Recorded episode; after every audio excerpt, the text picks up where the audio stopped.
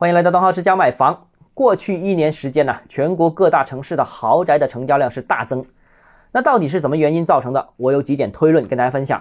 首先，第一个啊，就是货币增速较快，尤其是 M 二，那增速长期维持在两位数，明显超过了名义 GDP。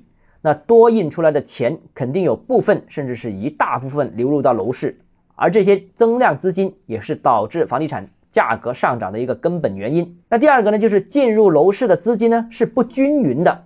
经济不景的时候，中低收入阶层不敢买房，因为失业了嘛，没能力买房。便宜的房子，所以更加不好卖。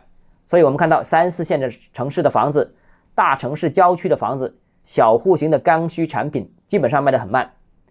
而高净值家庭呢，虽然经济收入也受到影响，但是毕竟还有底子，还有底气，也敢抄底。第三呢，就是经营贷的利息超低，它和房贷之间的差距是比较大的，所以也变相鼓励了部分人使用它用作房贷之用。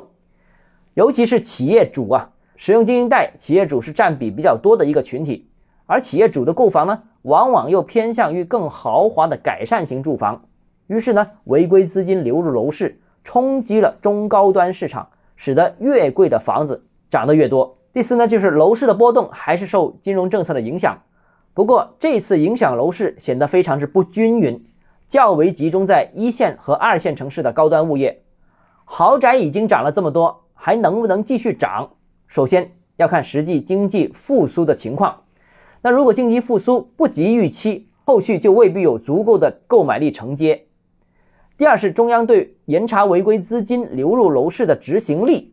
如果收的紧，那超额流入的资金肯定有一部分会吐出来。好了，今天节目到这里啊。如果你个人购房有其他疑问想咨询我的话，欢迎私信我或者添加我个人微信，账号是加买房六个字拼音首字母小写就是微信号 d h e z j m f。我们明天见。